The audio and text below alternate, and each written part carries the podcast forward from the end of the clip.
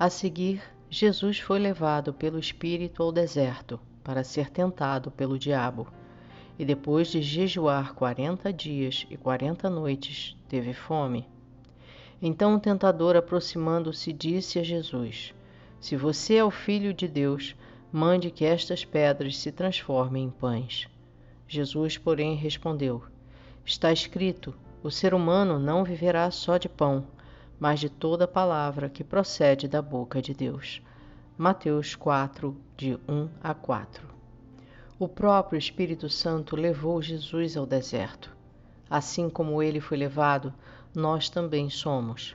No deserto, somos testados como Jesus, mas, ao contrário dele, somos capazes de falhar miseravelmente e falhamos. Falhamos porque não suportamos privar nosso corpo, mais facilmente somos capazes de privar nosso espírito sem pestanejar. Jesus poderia transformar pedras em pães, ou fazer chover o maná, ou fazer cair codornizes e encher de carne quilômetros do deserto, e também tirar a água da pedra. Mas não era esse o propósito de ele ter sido levado ao deserto, assim como também não é o nosso. Apesar de não podermos transformar pedras em pães, podemos ser atraídos para as armadilhas do maligno, que pode nos oferecer o que nos falta com vantagens, que serão cobradas mais tarde com juros destrutivos. Deus tem propósito para todas as coisas e todas elas serão cumpridas a despeito da nossa vontade. Se formos capazes de compreender isso, seremos capazes de nos aquietar e esperar em Deus. Ainda que o deserto esteja inóspito demais, precisamos continuar confiando em Deus, porque não vivemos do alimento do corpo, mas sim do alimento da alma. Deus fez a pedra e fez o trigo que faz o pão. Enquanto a pedra não serve para nos alimentar, o pão milagrosamente se transforma em nutrientes e nos traz saúde. O Deus que faz isso é o mesmo Deus que quer que nos alimentemos de Sua palavra, porque ela não perece, ao contrário do pão.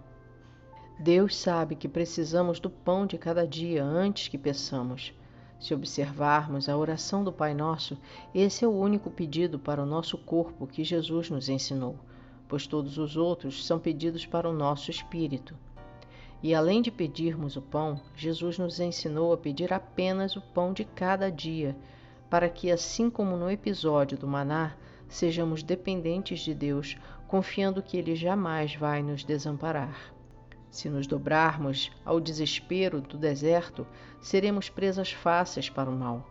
Esse mundo, que está morto em delitos e pecados, pode até nos dar uma vida provisoriamente alegre e festiva, mas ela estará presa a emoções que são temporárias e se esvaem, tornando-se apenas sombras perdidas no passado, que na maioria das vezes desejamos esquecer.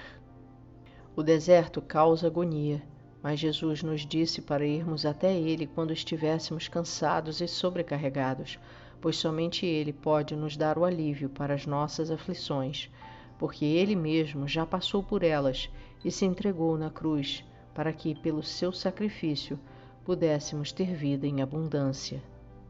Vigiemos para que o mal não se aproveite dos nossos desertos e nos ofereça transformar as pedras das aflições em vantagens, que, ao invés de nos aliviar, trarão mais angústia.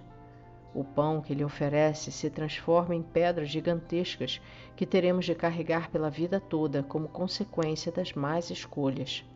Não desprezemos o que Jesus fez com a sua dolorosíssima morte. Lembremos todos os dias, a fim de que cada prego em suas mãos e pés fixe a lembrança de seu sacrifício por nós, e essa lembrança seja uma muralha intransponível para que o mal não nos seduza.